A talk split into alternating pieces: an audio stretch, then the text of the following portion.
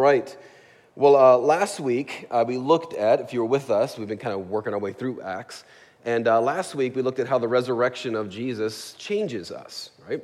It changes us. It converts us. It's kind of what Jesus would say with this guy he ran into in John chapter 3, this guy named Nicodemus. And he told Nicodemus one night, he said, Nicodemus, you must be what? Born again, right? That's the idea, be converted, be changed from the inside out. And that's what the resurrection does. To be a Christian is not just to kind of tip your hat to the intellectual facts of, yes, I believe Jesus rose again. It's to, yes, believe that, but also to bank your life on those facts, right? To give your life to those, to see the value, worth, the treasure of the life and the death and the resurrection of Jesus and forsake everything else to follow him. But what happens after that? So we saw Saul, I keep saying Paul. He will be named Paul later. Spoiler alert. I keep saying that. But Saul, we saw last week, met Jesus on the road to Damascus. And he was changed. And now we're going to see through his life as well as Peter's, we're going to see how God is working in their life and transforming them. And in doing so, what I want you to see is just basically, this is almost like the first steps after you become a Christian. So if you're a new Christian, or been a Christian for many, many years, decades. These are the things that hopefully very practical this morning that we're going to pull from the passage to see how Jesus transforms your life in what areas and what ways. And if you're not a Christian, this is a good opportunity to kind of see what it is that Jesus does with someone's life and how he can take anyone, anytime, anywhere, and completely transform their lives. All right? So we're going to look at that this morning. We're going to look at how the Holy Spirit does that and changes our lives in this way. We're going to look at how we should strive to get connected is our first one. Get on mission, as we've seen throughout the book of Acts. Get prepared for suffering. We'll talk about that. Get digging into the gospel, and last, serving. All right? So hopefully super practical this morning as we kind of walk through this passage. So let's begin. Number one, get connected. Chapter 9, verse 19. I love the first thing Saul does. Now, this is after we've seen Saul, come to Jesus here. He's met him. He's been transformed. The first thing he does after his conversion to Jesus is he gets plugged in. He gets plugged into the community. He gets connected to the local church that is around with fellow believers. And this is essential for you as a new follower of Christ, and it's essential for us as a church to welcome people like this, right? So look at verse 19. For some days, he was with the disciples at Damascus. All right, let me pause there and let me fill in some information, because a lot of times in the Bible you'll find it's not an exact timeline, meaning it's not telling you what happened day one, day two. Sometimes there's some space in between the details, okay? And so here, if we go all the way to Galatians, the book of Galatians, that Saul writes, becomes Paul. And so the one he writes in Galatians gives us a little background information about what actually happened when it says here after these days. Actually, after these days, it was more like 3 years of time. So there's about 3 years of time here that took place. And part of that 3 years was, Paul would explain in Galatians 1 that he was out in Arabia, out in the desert there, actually was discipled and met and taught by Jesus himself, very much like the other disciples that saw Jesus after the resurrection and had those kind of post-resurrection Bible studies, where Jesus kind of walked them through, like, hey, here's the Old Testament, here's me, right? And here's what you're going to be doing, here's what I did, all that. So Paul had that same kind of situation, same thing happened.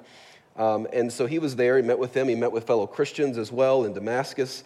But notice here in the text, the people that he was with. Now, I always love the titles that the Bible gives to followers of Jesus here. Here they're called learners. That's what the word disciples means. They're just learners, right? He was learning together with them about Jesus, because no matter how long we have known Jesus, we're always considered to be learners. There's always something new to learn. There's always something new way to grow, right? We've never arrived. We never reached perfection this side of heaven, okay? We're always got areas in which we can grow and learn, and that's what he was. He was with the fellow learners. Everywhere Saul went, both here in our passage in Damascus, and later we'll find in Jerusalem in our passage, he seeks out the followers of Jesus and seeks to be with them, right? So wherever he goes, and this is important for you, because your life may not always be here, right? You may get moved out. You may have to go to college, or you get a job transfer and you go somewhere, whatever it may be. You may retire, go somewhere else. Whatever it may be, wherever you go, you're searching out, where can I find fellow followers of Jesus to be connected with. And that's what we see. We'll see this throughout Acts. Wherever Paul went and other believers went, they always sought to find that body of believers. And so this is a mark of kind of true conversion. You start wanting to be around and with other people that love Jesus. 1 John chapter 3, verse 14 says, "We know that we have passed out of death into life." So we know one of the evidences of faith in Christ, because we love our brothers. Whoever does not love abides in death, right? That's just one of the marks of knowing you're a follower of Jesus, is that you seek to connect with and be with and love those who love Jesus. So when you're converted, you're brought in. We call this discipleship. This is what Jesus did with his, the followers he had, right? He called them disciples. He discipled them. He spent time with them. He spent time together. You need to walk with some believers, spend time with them. And time is the key here. We live in a culture, it's very hard, it's very relentless, very restless culture. We never seem to have time for most things. But if you're going to grow as a Christian, you can't expect to do that on your own, okay? We've seen this throughout time you've been with me. You see this throughout the New Testament. You can't strive and really grow on your own. God created a human race, not just a human being. He also created a church and not just individual Christians, okay? And the church, when we say church, we're not talking about the building or structure. We're talking about the people. And so you need community to grow. If you're a new Christian, a new follower of Jesus, you need to attach yourself to others who have been walking with Jesus a little longer than you.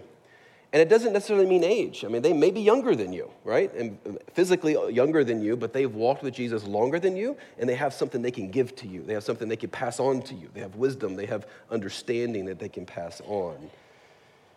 Remember, this is super important, especially as a new follower of Jesus, but always in stages of life. I remember as a new Christian, when I came to know Jesus at 18, I knew little to nothing about the Bible. And my gain of knowledge, of understanding of Jesus and of the Bible and of what it means to look like Jesus and be like Jesus was not just reading it in the Bible, it was talking with, walking with, right? Asking a lot of questions. If you'd have met a young Chris, I just was relentless on the questions, right? I just had to ask a lot of questions. I used to keep a folder. This is back in the day before, iPads like I have now, my little notepad, and I had it written down, all these questions that I had that I needed to ask because I didn't know, right? And so that was my case. That's what happened to me. And so I remember even when as a new believer, they threw me out in New York City. I went to school in New York, and they had this open-air evangelism thing they would do on the streets of New York City, and they would take these paint boards, and you draw a picture. Maybe some of you have seen this before, and you kind of draw stuff and kind of draw a crowd, and you literally get a soapbox. This is what I did when I was 18, and you preach. And most of the students I was with was terrified, and I was kind of more like Scrappy-Doo, and I was like, let me at them. I'll do it. And they'd throw me up there. Chris knew little to nothing, but I knew enough, right, about Jesus to do that. But I was always in those situations where I just ask questions, get to learn that. When I became engaged, right, I found a guy in the church that I saw that loved Jesus, loved his wife, and I thought, okay, I'm going to meet with you. Whenever you got time, I got questions because I don't know what it looks like to be a husband, right? I grew up with a dad who was a husband but was a very poor one, okay? So I had no idea what that looked like. When I had kids, God blessed me with two at a time, right? With twins right off the bat, never held a baby in my life. You know what I did? I found dads in the church, and I said, okay, you got to help me out. Again, I had a dad, but I would not consider anything I wanted to model after the dad that I had. So I'm like, how do I do this? How do I follow Jesus and love my kids, right? So just always asking questions, being around the community. That's why God gave us the church, okay? One of the many reasons why he gave us the church. You say, so how long should I hang around the church and ask questions? Always, okay? Questions are welcome. We should be a very, very welcome to receiving questions from one another so that we can grow. And we should find others as you grow that you can answer their questions and pass on your wisdom, right? So as you gain information, understanding, and as you gain wisdom and as you grow in Jesus, pass that on to somebody else, right? I would remind you again that according to Galatians 1, Paul probably spent near 17 years with this community of believers, in and out, kind of 17 years before he ever actually went his first missionary journey. There was a lot of time. There's a lot of space of time before Acts 13, 14 hits. It takes time to grow. It doesn't happen overnight. Stick with it. Progress, not perfection, is the key, right? Too many times we're like the elementary school kid, the grade school kid who who's complaining about the fact that they're not growing, right? I'm not getting taller. But we know the marks on the door frame tell a different story, right? They're growing, they just don't feel like it from yesterday to today. And as a Christian, you are, right? You're growing. You got to stay plugged in, stay connected, and continue to grow in that way. All right, number two, get on mission is the second part. Get on mission. So verse 20, we find, so Saul's kind of hanging out a long time with the body believers. And then it says, immediately he proclaimed Jesus in the synagogue. So he goes on through here. And so we find during those 3 years after his conversion, Saul would go to the synagogue. Up until this point, understand the only church in existence was the Jerusalem church. Okay, there wasn't other churches, local churches in the area, anything like that. It's the only one. And the only way that even followers of Jesus or believers in God would actually go to church, as it were, was actually to go to the synagogue. That's where they would learn the Bible, okay? So here we find it was there that he engaged people about Jesus, even though, again, he knew very little about him. Saul knew Jesus lived the life he couldn't live, died a death he should have died to save him. He knew he rose again, and that was enough, right? You don't need a master's degree in theology to tell people about Jesus. That's not over-professionalize this whole living on mission, being a missionary type thing. We all are those. Even from a brand new believer, we're to be these. I remember, again, as I came to Jesus when I was 18, I've told you this many times, but I remember when I came to Christ, I was at a Pizza Hut, 18 years old, March of 1995, and I'm sitting there, and I'm super excited. I come home, I gather my family at that point, my mom, stepdad, stepbrother, stepsister, on the couch. I don't know what time it is. It's late at night. I was like, I got to tell you guys something. And so I probably gave the world's worst gospel presentation, because again, I knew this much. And so I just gathered, and I tried to explain it to them. And they all had kind of this like look on their face, like, what just happened to Chris? Like, what's he gotten himself into now? Like, what is this thing he's talking about? And I didn't know much, so I took these things called tracts. You may not know what these are, but these little written little pamphlets basically about the gospel, which I felt explained it better than I could because I didn't know much. And so I just hid them all around the house. Literally, I would tape them to the mirrors. I would tape them around like milk cartons inside the refrigerator. I even like put them in sun visors, so when they dropped them, it dropped down their lap. I taped them to liquor bottles. I just taped anywhere I could find a spot in the house. I hid them. But I didn't know much, right? But you don't have to know a lot, right? You just have to know Jesus. And so sometimes we feel so paralyzed by, well, I can't really engage people about Jesus because I don't know enough. Stop using that excuse. If you know Jesus, you know enough, right? You may not know all the answers, and that's okay. You may need to grow a lot. That's okay. Do it, right? Dig in, keep growing. We'll get to that in a second. I'm getting ahead of myself, but that's important that we do that, okay? And so again, Saul doesn't live his beginning years as a Christian kind of like a monk in some ways, hiding out, and then all of a sudden after he gets his professional degrees, he starts, becoming this missionary that he is. This living on mission is just as much a part of living in community as it is digging into the gospel. You say, who are these people that I'm to reach, Chris? Who are these people? And you find it's really those who are closest to you, who live around you, work with you, at the places that you frequent. When you first come to Jesus, those existing relationships are like low-hanging fruit, right? Those ones that you're already in relationship with, to begin to engage and tell them your story. Tell them what happened to you. Tell them how you came to Christ, right? These are easy ways to do that. Look down here in the passage now, down to verse 28 through 30. And I think it's interesting that when we're jumping down a little bit, and we'll come back to this in a minute, it says he spoke and disputed against Hellenists here. They were seeking to kill him. The brothers learned of this. They brought him down to Caesarea and sent him off to Tarsus. I love that he got sent off to Tarsus. Maybe you know this.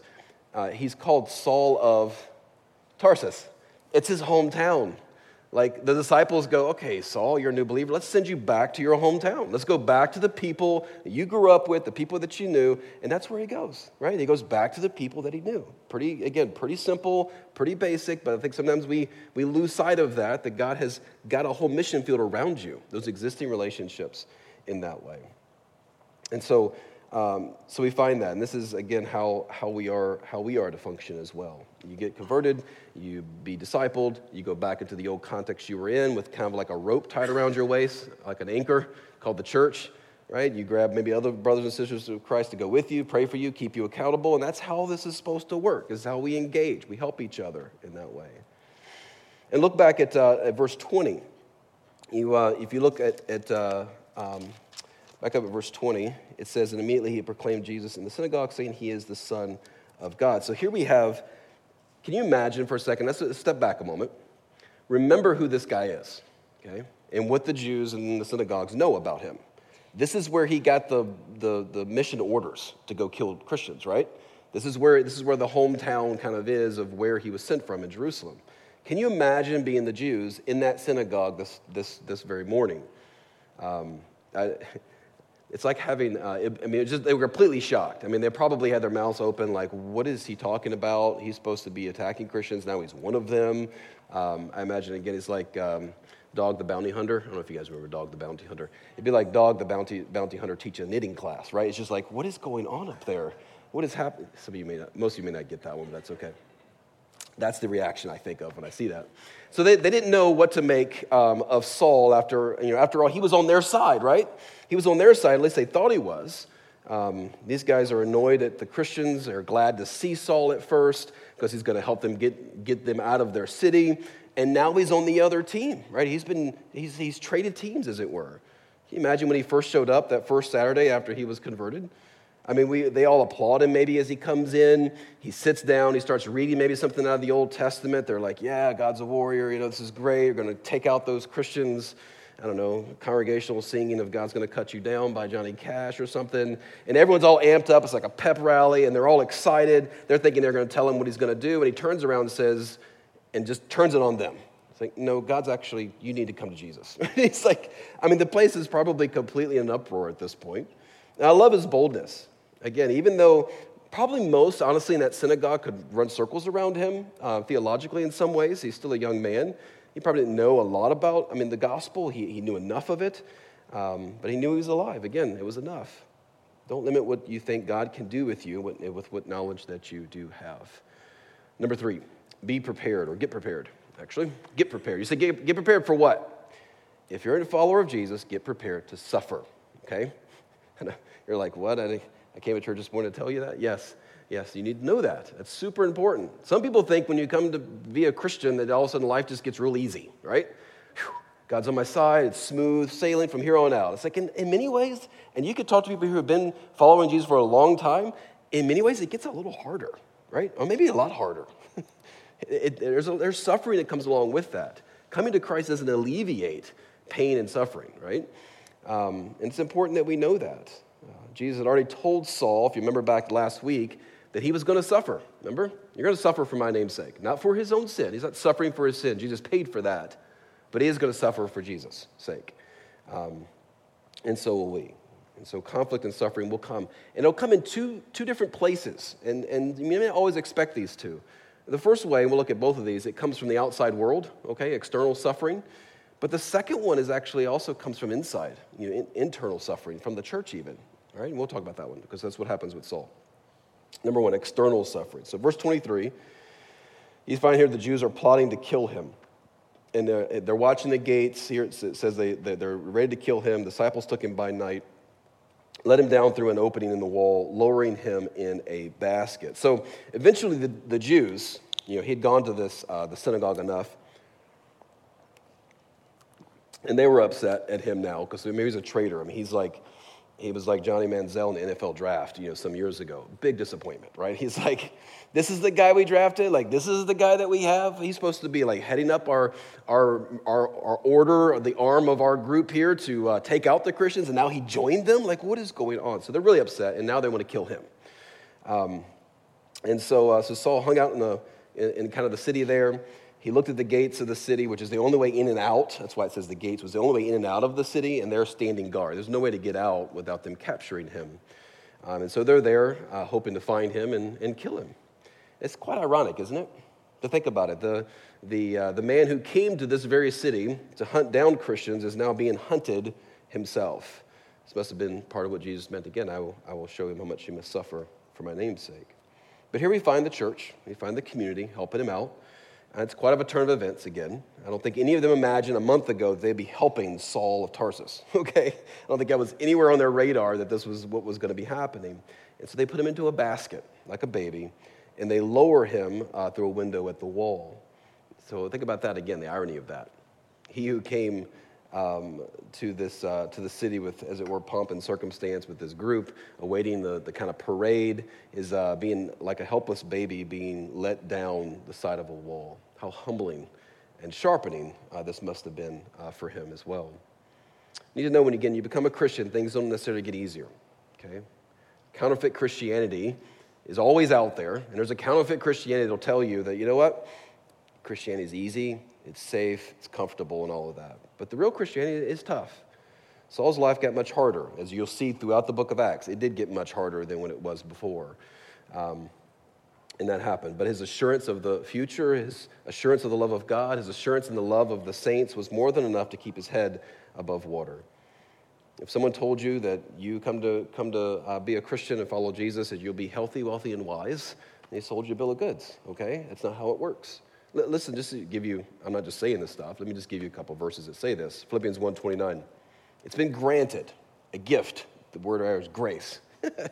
It's a grace. It's been gifted to you that for the sake of Christ, you should not only believe in him. You're like, oh, I like that. I like that gift. Jared talked about that. Pastor Jared talked about that gift here just a moment ago.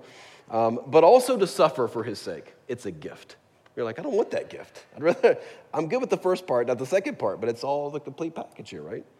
Acts 14, later on, verse 22 in this book, it says, strengthen the souls of the disciples. This is Saul, now Paul, going around to the followers of Christ. Encourage them to continue in the faith. That's great.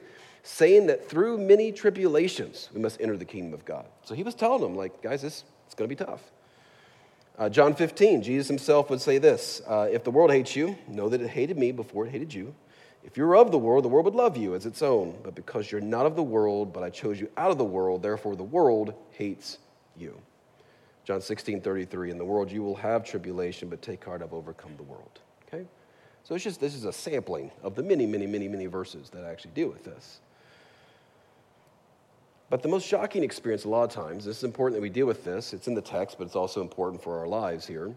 The most shocking experience of your new Christian life is typically the conflict and suffering that can occur within the church, not just from the outside world. Sometimes you're prepared for that. Okay, the outside world, it's going to be tough. But I didn't know it'd be tough inside. I didn't know I'd have some tough relationships even within. But you need to remember that all followers of Jesus are still sinners. And that also, not all who claim to be followers of Jesus are actually followers of Jesus. We saw this with Simon back in chapter 8. Let's look at this internal suffering. Look what happens. Verse 26. He comes to Jerusalem.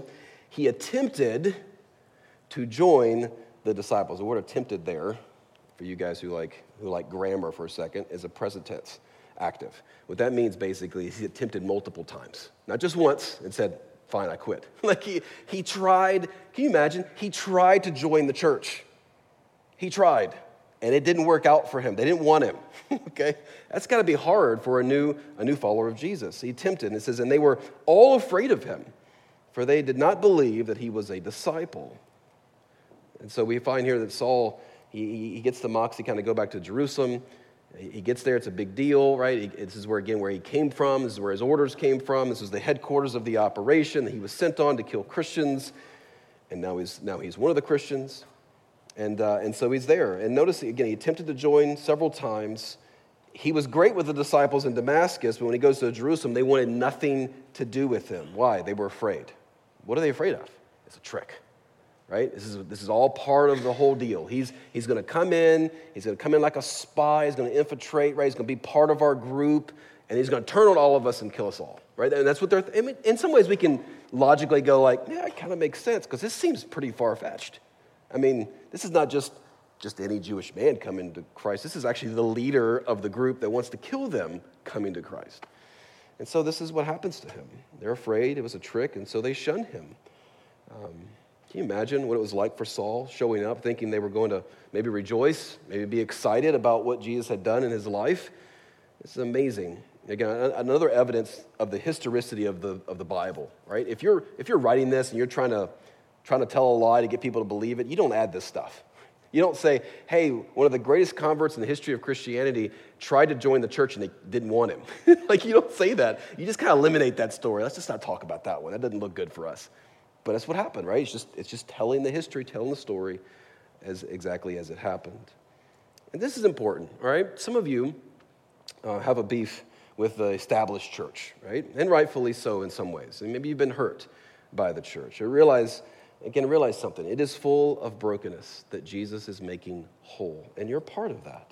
There's not a church in existence that isn't broken in some way. And some of you may have this habit of, like, you go to one for a while and you kind of get burned, right? Because there's some brokenness there. And you're like, I don't like it. I go to the next one. And then they go there for a while and they're like, I didn't like that. I'd leave too, right? You just keep bouncing kind of round and round and round. Understand, it's broken everywhere. I always remember Charles Spurgeon. He was a pastor back in the 1800s over in England. And he had people in his church tell him they were leaving and they were going to go to another church because this one's full of hypocrisy. And so Spurgeon, being pretty witty as he was, says, when you find that church, please don't join it because you're going to ruin it. But it's true, right? It's true. They're all broken. And we got to own that and not act like there's any perfect church. It doesn't mean we deliberately try to hurt people. It doesn't mean we deliberately try to, like, not welcome people, as was happening here. We seek reconciliation. We ask forgiveness. We seek to be more like Jesus and all of that. But it's important as a new believer you understand that. Everyone in this room is a sinner, no matter how nice they may look, okay? Every one of them, all of us, me included, we're all sinners, okay? We're broken. But we need to seek to love each other and work together and continue to grow in that way. Now, what I love about this passage is Barnabas. Do you see what he did? Everyone there kind of said, no, we don't want anything to do with Saul. What did Barnabas do? He stood up for him, right? He came alongside of him. He sticks up for him, stands with him. He welcomes him, right? He believes him in that way. It's important, again, that if you see someone struggling to get plugged in, or maybe they're just cautious because they've been burned before, to go out of your way to welcome them, to go out of your way to care for them, to listen to them, to answer their questions, to help them feel welcomed, right? That's a very important part of us being a local church that Jesus wants us to be, okay? We're not just called on mission to reach those who are lost. That's definitely a big part of that. We're also called to help out broken, hurting Christians that are kind of been jaded by the church, okay? That's also part of what a local church is supposed to be as we reach out to people. I think it's very, very, very possible if it weren't for Barnabas here. Can you imagine? I imagine Saul being him going like, you know what? Forget this, right? I mean, I try to tell you my story. None of you believe me. Like, you shun me. I can't even join the only church that's in existence at this point. I am just going to say, forget about it. He doesn't do that. And I think a big part of that is because Barnabas actually welcomed him in, came alongside of him, loved on him, cared for him. And maybe if it weren't for Barnabas, maybe this rest of this book wouldn't have been written. Maybe many of the New Testament books would have been written, right?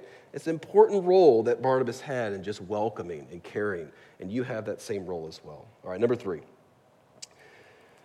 Get digging is our number three here. It's imperative that you grow in understanding more and more of who Jesus is, what he has done, and what he wants from you. This is what we see going on in the early church, right? They sought to dig into the word, into the gospel, seek to know Jesus more. And we'll see this later with lots of groups of people. If you go to chapter 17, you'll find this group called the Bereans. And they're searching out the scriptures. They're seeking out the word. They're trying to understand who God is. Look at verse 31. The church throughout all Judea and Galilee and Samaria had peace that was being built up. Now, this is an important note. I told you a few minutes ago that the only church in existence was the Jerusalem church. Now we're starting to see new churches pop up, right? We see this as churches in Judea and Galilee and Samaria, right? They're different regions, different groups of people. The gospel's starting to go to the ends of the earth. That's where it's beginning to go now. We see that. And it says they had peace. And again, the peace there is not an absence of conflict. That's not what peace means. Biblical peace is like calm within the storm, as it were. It's an assurance, a hope, a faith in the gospel that God is for you and not against you, that God is working out his sovereign plan ultimately for good, right? That's biblical peace and what it means. And so they're getting built up in the gospel. And it says here also this being built up and growing actually produces a fear of the Lord. And again, we've talked about this before too, that fear of the Lord can sometimes in our English language not be quite as understanding.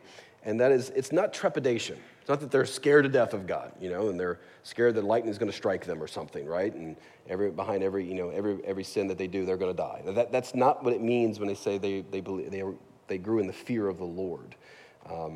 Because they know Jesus has already been cut down for them, right? He's already faced all of that for them. He's already satisfied the wrath of God for them. But what happens when you understand the holiness and beauty and love of God, you begin to have an awe, respect, and amazement at the absolute holiness of God, that you actually have access to him, right? That's that fear of God. That's that awe, that respect that kind of comes in.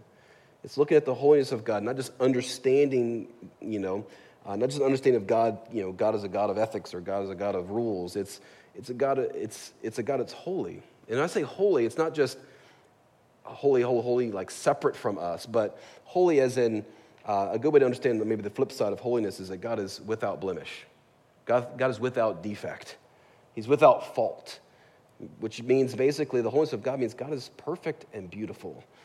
There's nothing wrong with him. There's nothing repulsive about him. That is a good way to look at the holiness of God. There's an attraction to God. That's what his holiness is. And that produces that fear that he talks about here. It says it also produced comfort as well. The Holy Spirit comes with the deal in the gospel. You come to Jesus, you get the Holy Spirit. He brings comfort. Matter of fact, his name, Jesus says in the gospels there's a Greek word that's used. Maybe you heard this one, Paraclete.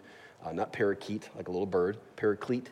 And it means a counselor, right? The Holy Spirit's the ultimate counselor. The one literally means the one who comes alongside of.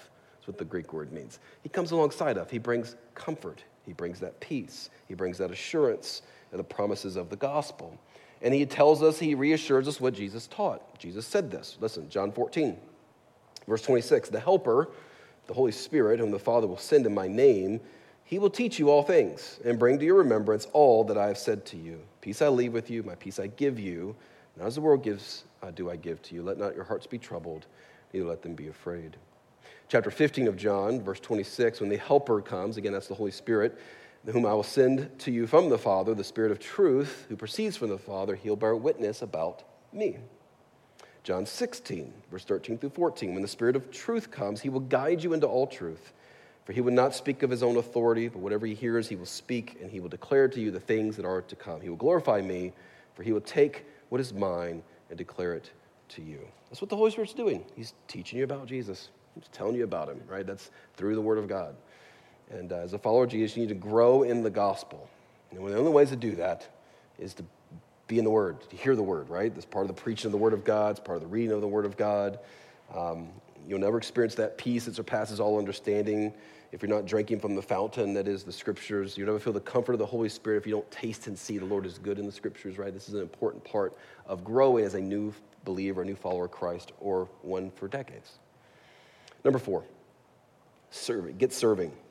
Once you are converted, things change again from the inside out. One of the main things the gospel does is it changes your heart to serve and to give and to sacrifice, because when you look at the life of Jesus, that's a good summary, right? That's exactly what he did, to serve and to give and to sacrifice. That was his life and death, right? I mean, even you think of John 3:16, for God so loved the world that he what?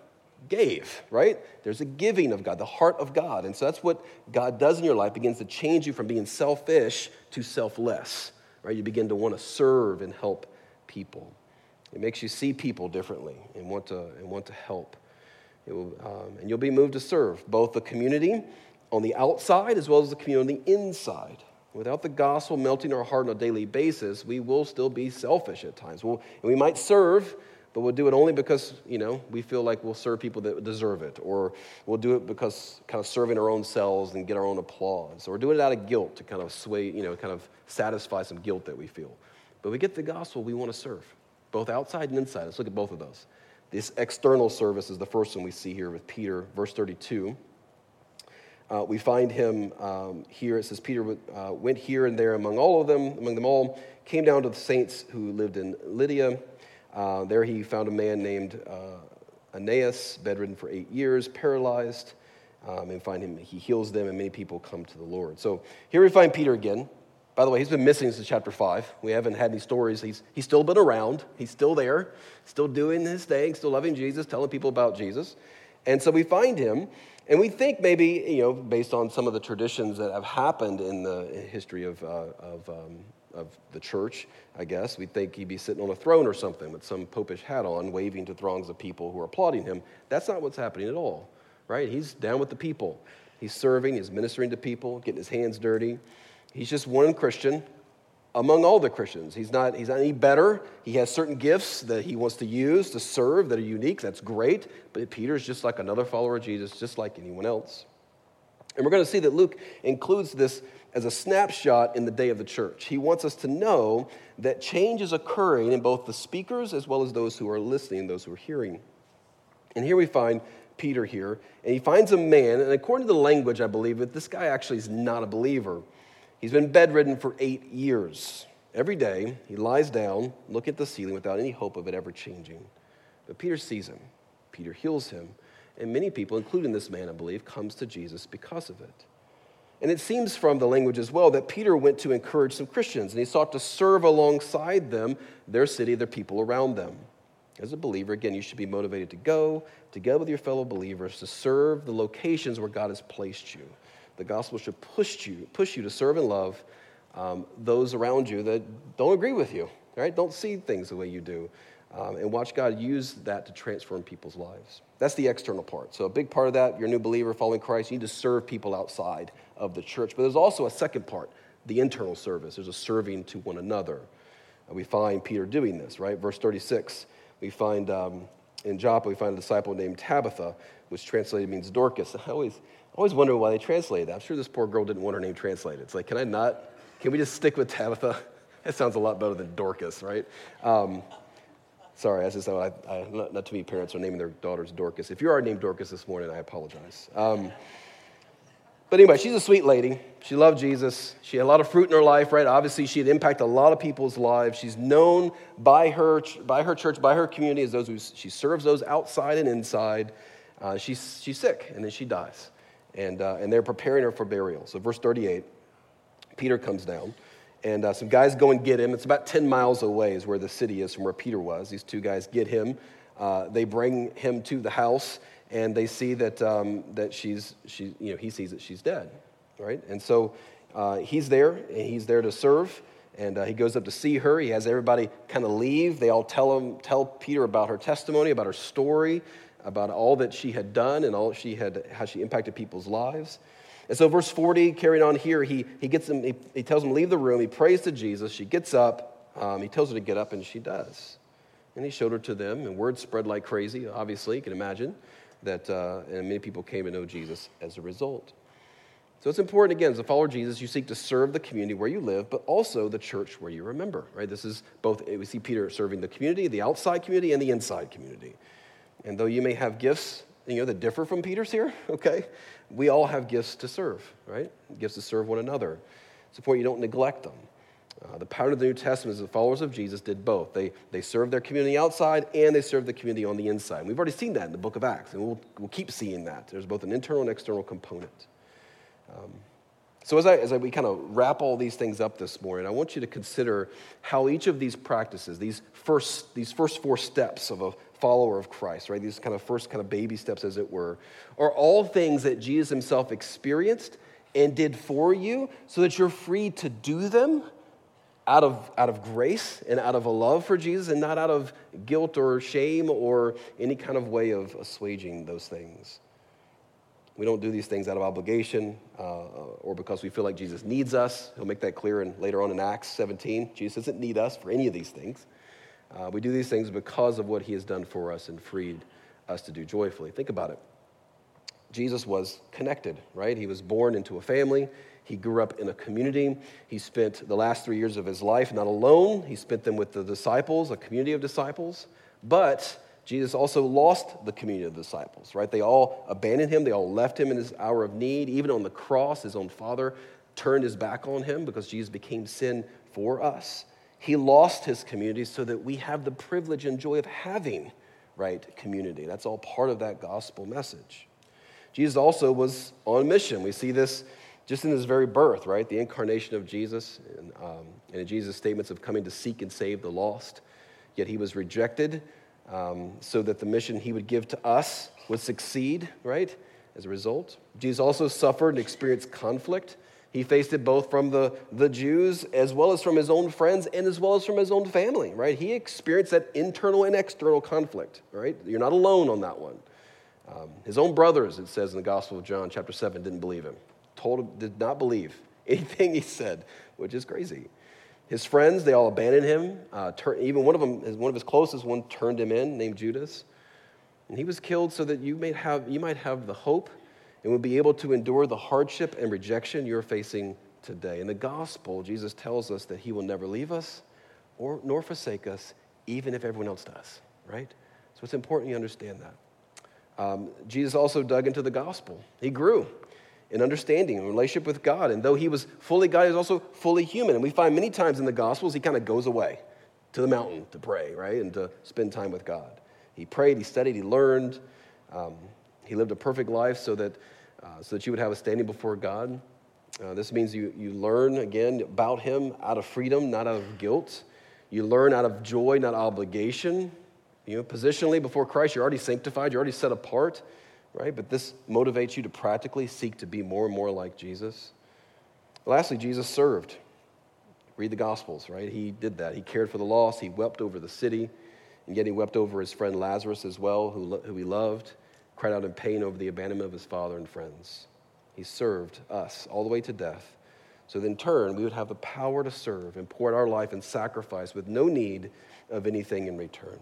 Because of Jesus' death, we can now serve selflessly and really love people for Jesus' sake, right? For his sake and not our own. And so the reality of the cross, the reality of the resurrection changes us. Have you been changed by the cross? Have you been changed by the resurrection of Jesus? Has these things we just talked about begin to flow and change in your life?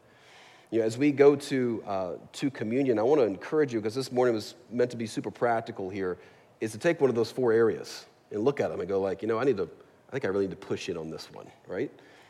Ask God which one of those you need to push in on. Share that with another follower of Christ. Someone can walk with you, encourage you, hold you accountable to growing in those ways. And so this communion we take, this bread, this juice, and the little cup there, if you have that, we had them back on the table back there. We take that in remembrance of Jesus. He told us to do that. When we gather together, we do it in remembrance of him. Because ultimately, guys, this time together right now is about him. We gather because of the person and work of Christ. We take communion to remember, very tangibly, the body and blood of Jesus broken and poured out for us. We do in remembrance of him. So as we take some time of quiet, you reflect, see what God has spoken to you about, how God is kind of prodding and pushing on you. And then when you're ready, you may take communion and open that cup there. Let's pray. Father, thank you for our time together. Thank you for transformation. We just learned, God, that the gospel doesn't, it's not just an intellectual assent. It's not something we check a box for. It's something that we do check a box for sure. It is definitely truth, but it's the truth that transforms us. It changes us. The whole point of God, you giving us these truths of the gospel is so that we become more like you, both in how we think, how we act, our attitudes, how we see and treat people. May God, you change those things in us. May you help us remember who you are, what you were about, what you did for us, so that, God, we can be the same. We can be like you. And that's ultimately what we gather for, God, to see you, to know you, be changed by your grace, to walk out of here and be like you to our surrounding community and to our local church as well. We pray this in Jesus' name. Amen.